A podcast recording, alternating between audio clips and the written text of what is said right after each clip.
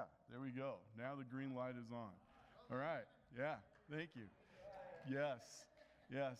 After 30 some years in IT myself, there's nothing like it when it works, and there's nothing worse than when it doesn't.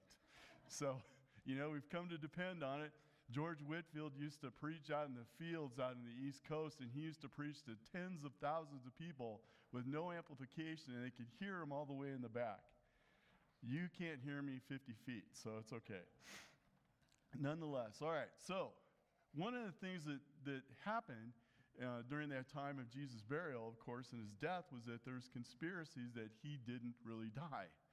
And so this made me think about, you know, some of the some of the conspiracies that, that I read up um, this week, and some of them are, are ones that we've all heard before, like, you know, possibly that uh, there was more than one person who killed Kennedy. Maybe there was a second shooter on the, on the, on the hill somewhere. And then who killed Oswald? You know, we know that one. The other one that comes to mind, of course, is, the, is that the moon landing may have been staged by the government. Um, I really hope that one's not true because honestly, I love to believe that we actually did land on the moon. I feel like I'm okay with that. Um, other ones, you know, like Hitler possibly did not die in a suicide. Then maybe he lived and somehow he moved to South America and ended his days out there. That's another one. Or the other one that's come up is like the Holocaust didn't really happen, that all the Jews were not killed in those terrible ovens. I find that one hard to believe that there's so much evidence that that happened that is, that is a false conspiracy. Or here's a, there's some funnier ones. So this is one. You know, that we live in Colorado and I lived in Denver, and Sherry and I were there when they were building DIA, the, the airport up there. But there is a conspiracy that possibly the Illuminati has an office underneath DIA and is secretly running the government from there. I don't know, kind of hope that one's not true, to be honest with you. But there's some crazy ones like that the Nazis came from Middle Earth and possibly still live there, that, that we're sheeple and that our overlords are lizard aliens. And, uh, you know, I'll leave it there. But so there are things that we believe. Maybe some of you actually believe those conspiracies, and I'm not here to argue with you that they exist or they don't exist or to offend you. But it is important for us to know that Jesus truly died. He truly died. He is dead. The conspiracy that Jesus' body was stolen is not true. And we're going to learn today why that's important. We need to know that he was really buried. Because if he wasn't really buried, then of course there is no resurrection, no atonement for our sins, no chance of being forgiven we would be lost in our sinfulness. We would still be waiting for the Messiah. Jesus would not be the one whom God would send, and Jesus would be a liar. But it is also important for us to understand this that when we discuss that Jesus died, and then when we think through this, and hopefully you think through this like I thought through this, you know, when I thought at first as a young Christian, when somebody told me that Jesus died, I actually would go and say, well, God died.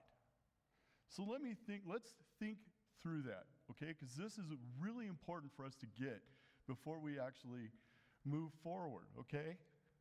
I'm so glad to see you, Antoinette. Thank you for coming. Um, anyway, we know that Jesus was human, but he was also God. And so, if Jesus was God and Jesus died, does that mean that God died? No. And let me show you how.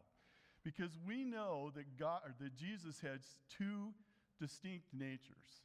He is fully human and he is fully man. Those are distinct natures of the same essence, and God, uh, Jesus, is never without his humanity or without his deity. John provides us this and we call this the hypostatic union. So that's the fancy theology, uh, $1.50, probably with inflation now, it's probably $5. That word is. So the hypostatic union, the fact that Jesus has two distinct natures that never cross, and he's never without one or the other, okay? And John, actually, in his gospel, tells us this. He shows us this right at the very beginning of his gospel. Let's read John 1 1. In the beginning was the Word, and the Word was with God, and the Word was God. Okay? Jesus, being the Word of God, was God, and he was with God. And then in John 1:14, John says this. He says, "And the Word became flesh and dwelt among us." And we have seen his glory, glory as of the only Son from the Father, full of grace and truth. And so in these two verses, we can see right away that Jesus is God. But he also came down from heaven and became a man. He put on human flesh, which, by the way, he has never taken off. So he is fully God and he's fully man. So, why does that matter? Because when we think about God, God is eternal, God is unchangeable, God cannot die. So, God did not die with Jesus. His humanity died, his human body died for sure, but God did not die. Take that to the bank. Because if God could die, we would all be in big trouble. But God is unchangeable, He is eternal, He cannot die. So think of it this way. So when we die, our body dies, but we have a soul, and our soul doesn't die. In fact, if you are in Christ, your soul is united with Christ in heaven, right? But if, it is, if you're not a Christian and you don't believe in Christ, then you are you suffer in hell. So you are separated from God for eternity. Hebrews 2:17 says this, therefore he, Jesus, had to be made like his brothers in every respect, so that he might become a merciful and faithful high priest in the service of God to make propitiation for the sins of the people.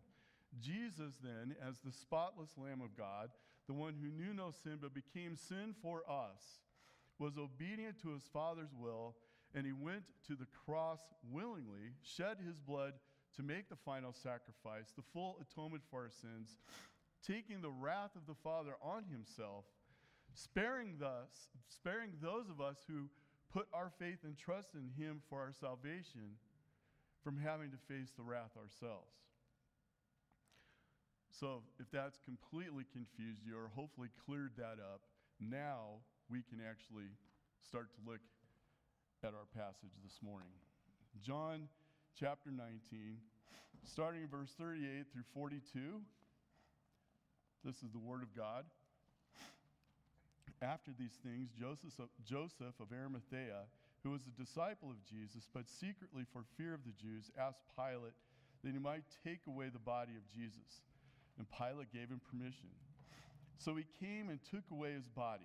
Nicodemus, also, who earlier had come to Jesus by night, came bringing a mixture of myrrh and myrrh and aloes, about 75 pounds in weight. So they took the body of Jesus and bound it in linen cloths with the spices, as is the burial custom of the Jews. Now, in the place where he had been crucified, there was a garden, and in the garden, a new tomb, in which no one had yet been laid. So, because of the Jewish day of preparation, since the lamb was closed, or yeah, since the tomb was close at hand, they laid Jesus there. Let's uh, bow our heads in prayer. Heavenly Father, we just thank you, God, for your word. We thank you for your steadfastness. We thank you, God, for your eternal nature that we know that even though Jesus died, you did not die. Father, we thank you for that. We can hold on to that and know that you are always in control. I pray, God, that you would help us this morning to understand the importance of the burial in the story of the gospel. Lord, that we would understand why this is so important to understand as we look forward to next week's resurrection. Lord, we thank you again and just ask that you would speak through me, Lord, through all of this word that you have given me. Lord, that this would be your word. You would open our hearts and minds to hear what it is that you have to say. In your name we pray. Amen. So, the first point that we want to look at, and, and, and I, I want you to understand that I am going to look at this passage backwards, which I never do, but I've never preached this passage before. in preaching it makes sense to me to preach it the second two verses first and then come back to Joseph and Nicodemus as our point to take home later. So we're going to look at verses 40 through 42 first. We're going to find out why Jesus' burial is so important. Reading verses 40 through 42 again to remind ourselves of where we're at. So they took the body of Jesus and bound it in linen cloths with the spices, as is the burial custom of the Jews. Now, in the place where he was crucified, there was a garden, and in the garden, a new tomb in which no one had been laid. So, because of the Jewish day of preparation, since the tomb was close at hand, they laid Jesus there. So, the first thing to understand about Jesus' burial and why it's important is because it is an essential part of the entire gospel message. And we know that because even Paul talks about it in 1 Corinthians 15, verses 3 and 4. He says, For I delivered to you as of first importance what I also received that Christ died for our sins according to the scriptures, that he was buried. You see, the burial is important, and that he was raised on the third day in accordance with the scriptures.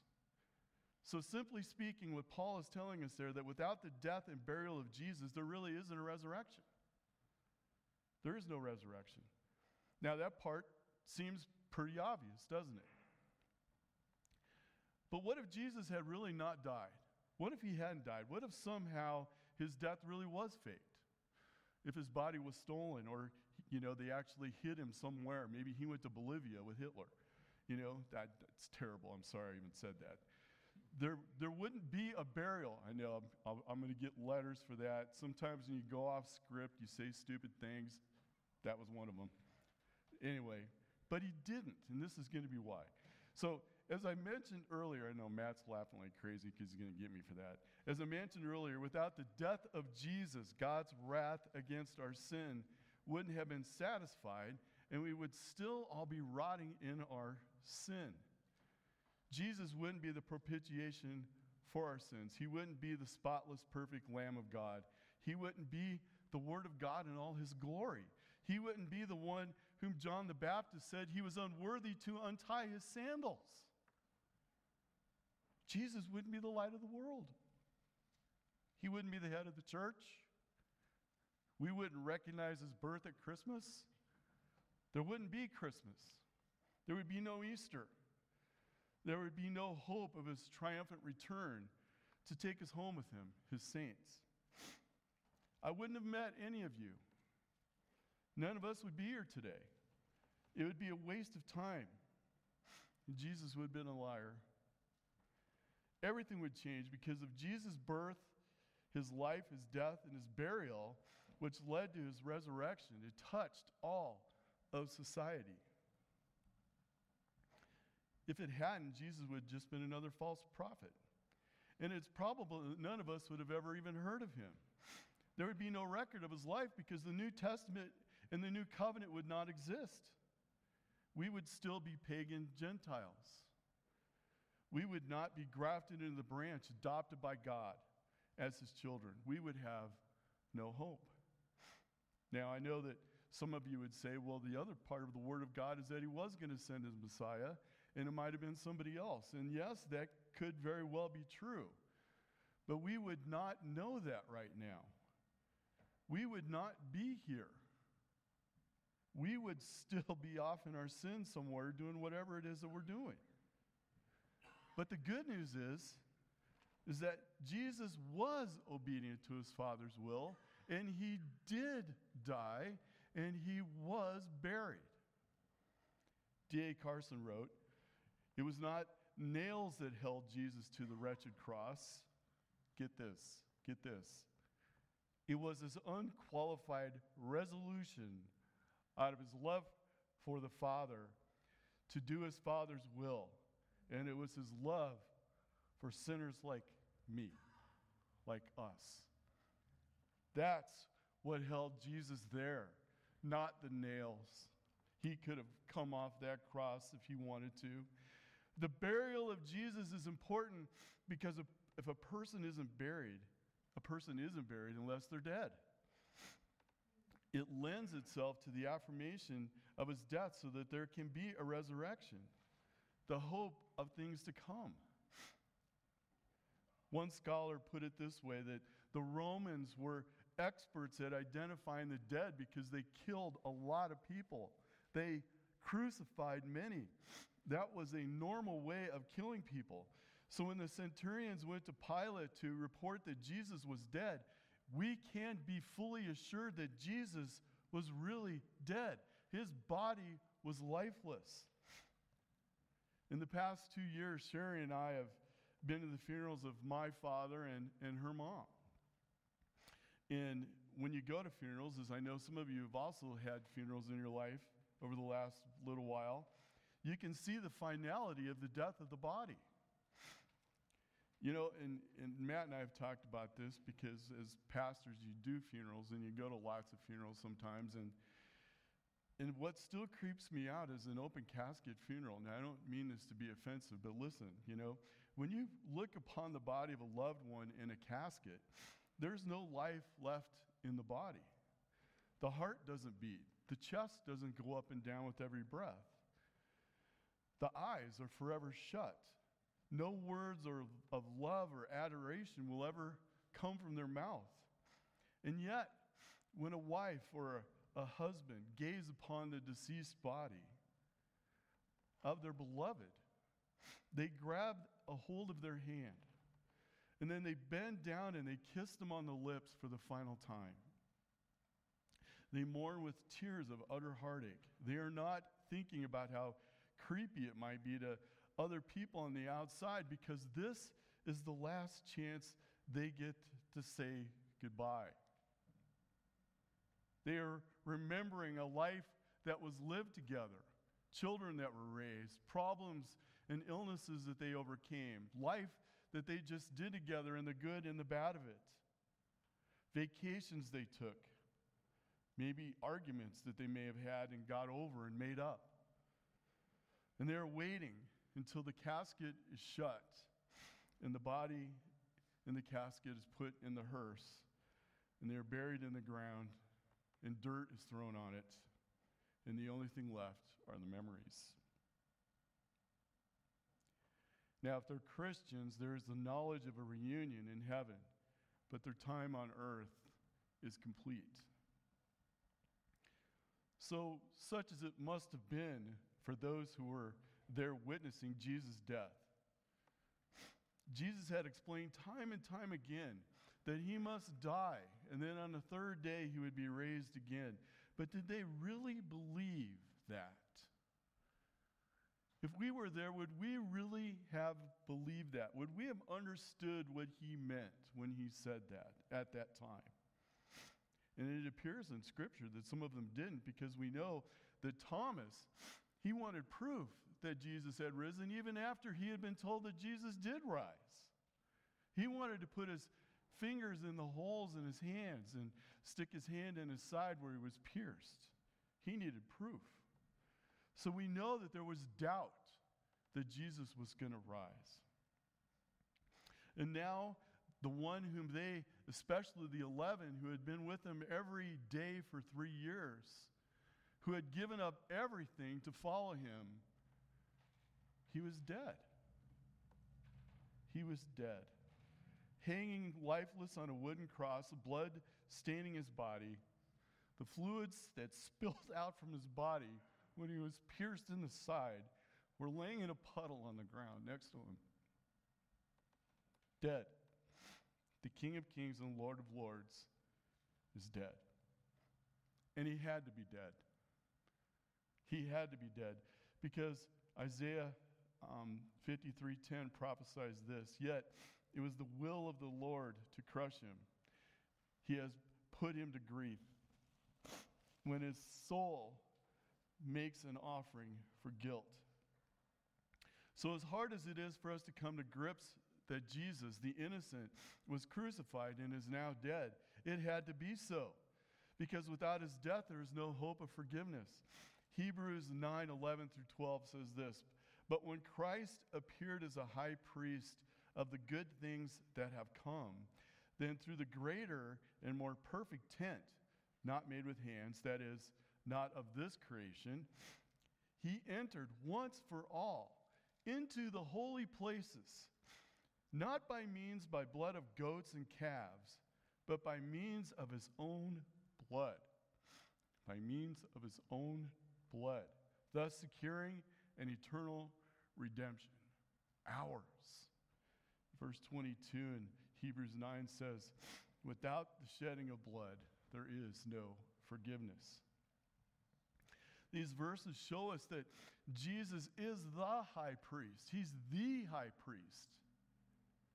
And by his death, the shedding of his blood, he entered once and for all into the Holy of Holies, and by his own blood secured our eternal, never ending salvation for those of us who put our faith and trust in him. Because of verse 22 says, without the shedding of blood, there isn't any forgiveness of sins. And so Jesus had to shed his blood, he had to die. And Pastor Matt told us that we needed to read Psalm 22 this week and to read it many times. And I hope we did. And we've looked at it a lot over the last several weeks. And this is what it says in verses 30 and 31 in Psalm 22. Posterity shall serve him, and it shall be told of the Lord to the coming generation. They shall come and proclaim his righteousness to a people yet unborn, that he has done it. Jesus has done it. He has done it. He has completed the work of atonement for our sin. Never again will there need to be another sacrifice.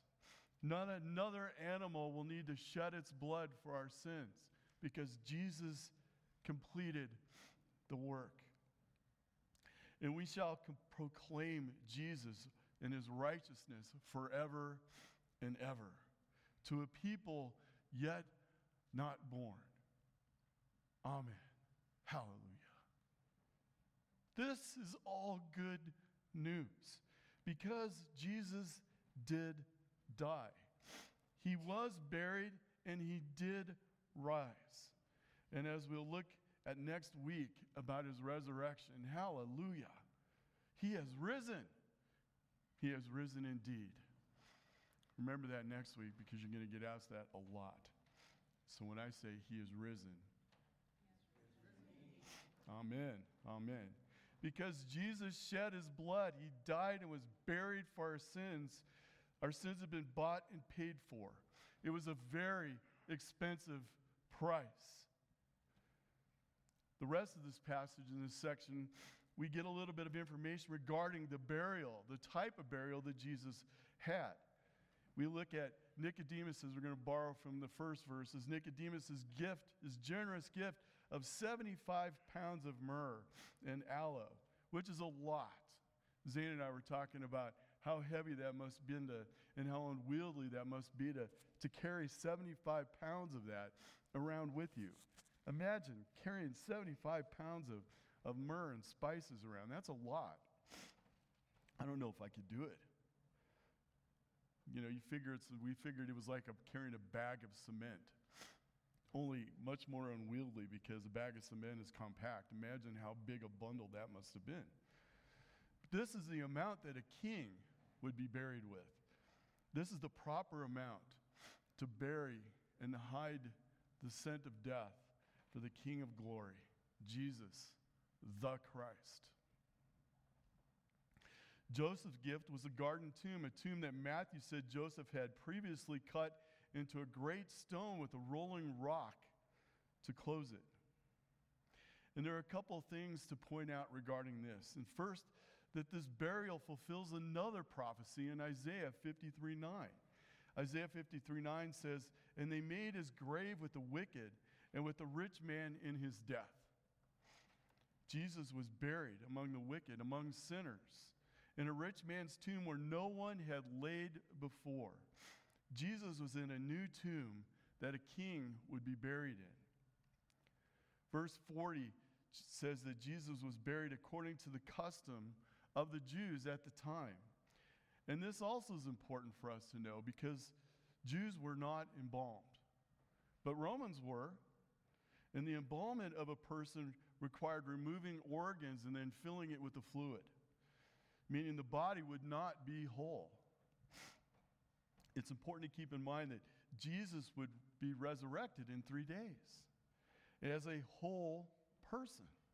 Nothing would be removed or put into his body that wasn't there before. His whole body, as it was buried, was raised again. That's important. So, why are these details important for us to remember? Because God is about the details.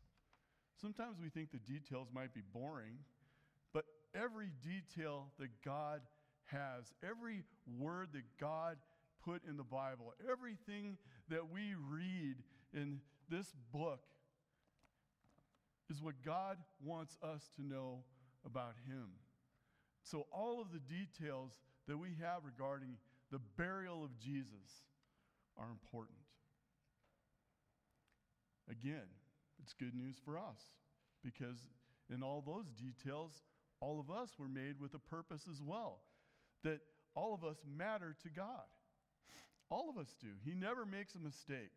So I don't want to hear anyone say that I'm nothing, that I don't matter, that if I wasn't here, nobody would care. God knows if you wouldn't be here. God cares. He created you in His image because you matter to Him. He has a purpose for your life. Know this. Know this and take that as hope, especially in those days when it feels like the world is crushing down on you, to know that He is with you. Do you know God? And if you don't, then today is the day that you should. But now that we have established the importance of Jesus' burial, let's look at some of the details of what Spurgeon refers to as the royal funeral. The courage of Joseph and Nicodemus in verses 38 and 39. And it says, to remind us of where we're at here, he says, After these things, Joseph Arimathea, who was a disciple of Jesus, but secretly for fear of, of the Jews, asked Pilate that he might take away the body of Jesus. And Pilate gave him permission. So he came and took away his body. And Nicodemus also, who earlier had come to Jesus by night, came bringing a mixture of myrrh and aloes, about 75 pounds in weight.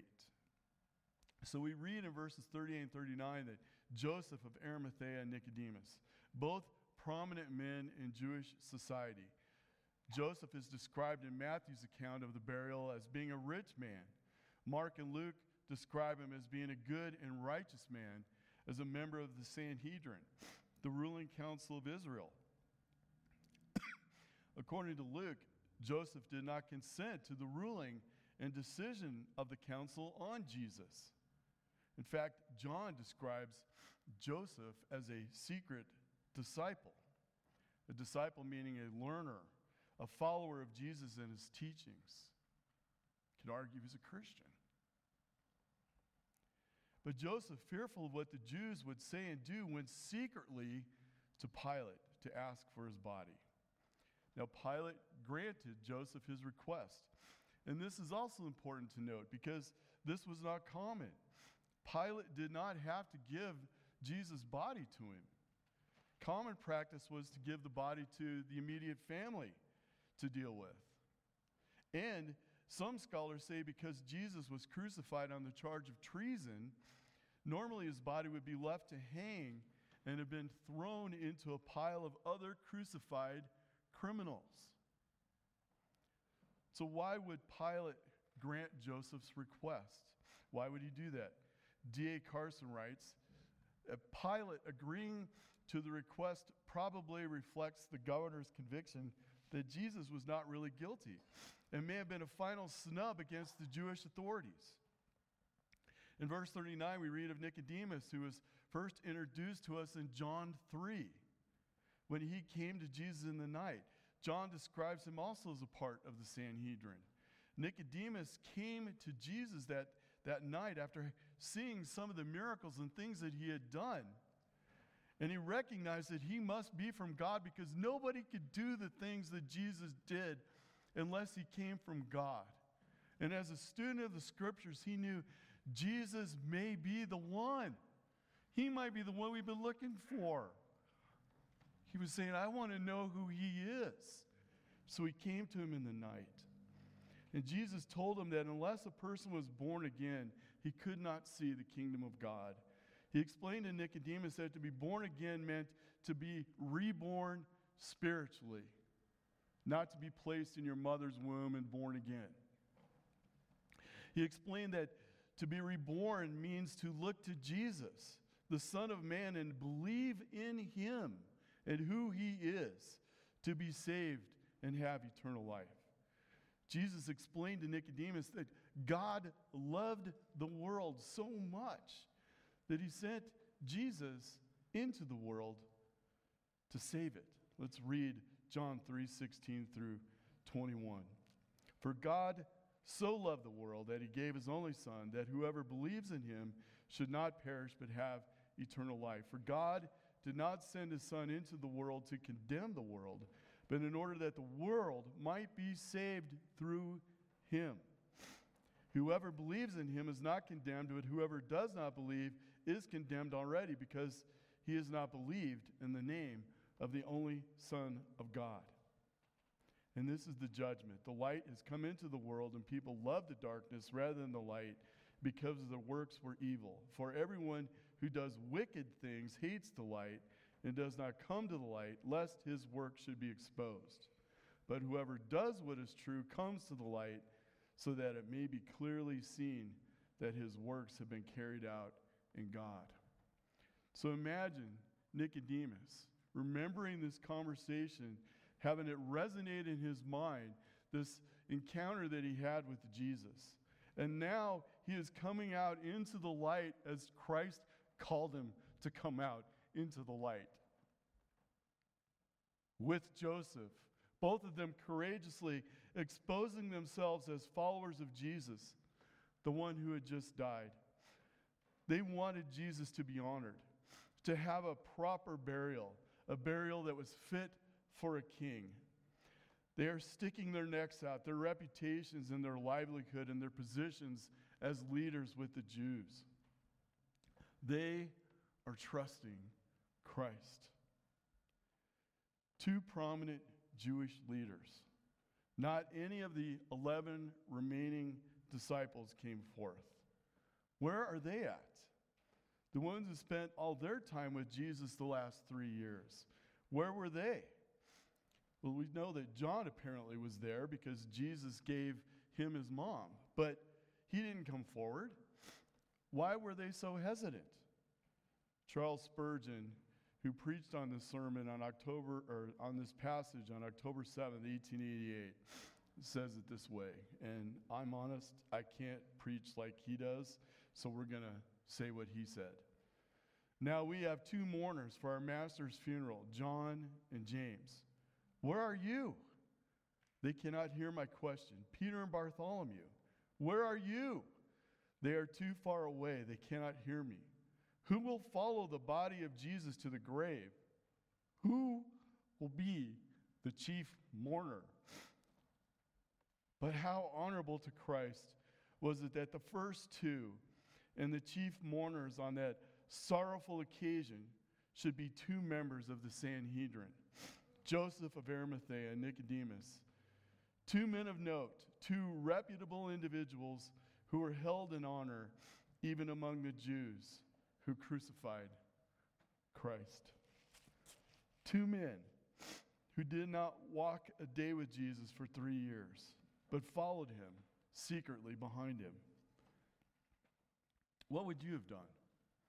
If you put yourself in that position, what would you have done? So, the big question through all of this this morning for us to think about is, is are we secret followers of Jesus? Are we hiding in the dark because we're fearful of what other people think of us? How willing are we to put our livelihood, our reputation, our, perce- our positions on the line by stepping out in faith to identify ourselves as followers of Christ? We are called to do that very thing. Jesus says in Matthew 10 32 and 33 So everyone who acknowledges me before men, I will also acknowledge before my Father who is in heaven. But whoever denies me before men, I will also deny them before the Father who is in heaven. Do you acknowledge Jesus before others? Or do you hide in your faith behind, afraid of what would happen to you if you expose yourself as a Christian? Or do you just not believe in him at all? Do you deny Jesus? Why are you here today if you would deny Jesus? To come on Palm Sunday to hear a message about Jesus and his death. Why would you be here if you were denying him? There'd be no point to it. If I were you, I'd find something else to do. But as Jesus points out, if you deny him, there are dreadful consequences for eternity. He will deny you before the Father. The wrath of God for your sins will be on you. They'll be on you because you denied the one who could save you, the one who took the wrath of God for your sins upon himself, as we have been looking at for the last several weeks. Why would anyone who has been here through the last month or even five or ten years and heard all the messages about Christ not put your full faith and trust in Him? That's ridiculous. What a waste of time. But if you have put your faith and trust in Him, then you need to step out into the light. If you are secretly following Him in the dark, it is time to step out like Joseph and Nicodemus did. Acknowledge Him before men, and He will acknowledge you before the Father. Let's conclude with one more Spurgeon quote from this passage. He says, Let us go to this grave, but not to weep there, nay, not to shed so much as a single tear. The stone is rolled away, our Lord's precious body is not there, for Christ has risen from the dead. Amen. Let's pray. Heavenly Father, we just thank you, Lord, for today. We thank you, God, for this message. We thank you, God, for the fact that we know that you were buried. We know that you died. We know that you did this for your Father, but you also did it out of love for us. And we thank you so much, God, that you've given us the ability to have our sins forgiven. The shedding of your blood, Lord, allows us to have forgiveness. So, Father, let us not, let us not take that for granted. Let us step out into the light as followers of Jesus so that you will acknowledge us before your Father. Lord, thank you again. And if there is someone here today who is still holding out, who is not acknowledging you and is denying you, I pray, God, that today they would put their faith and hope in you. And we pray all this in Jesus' name. Amen.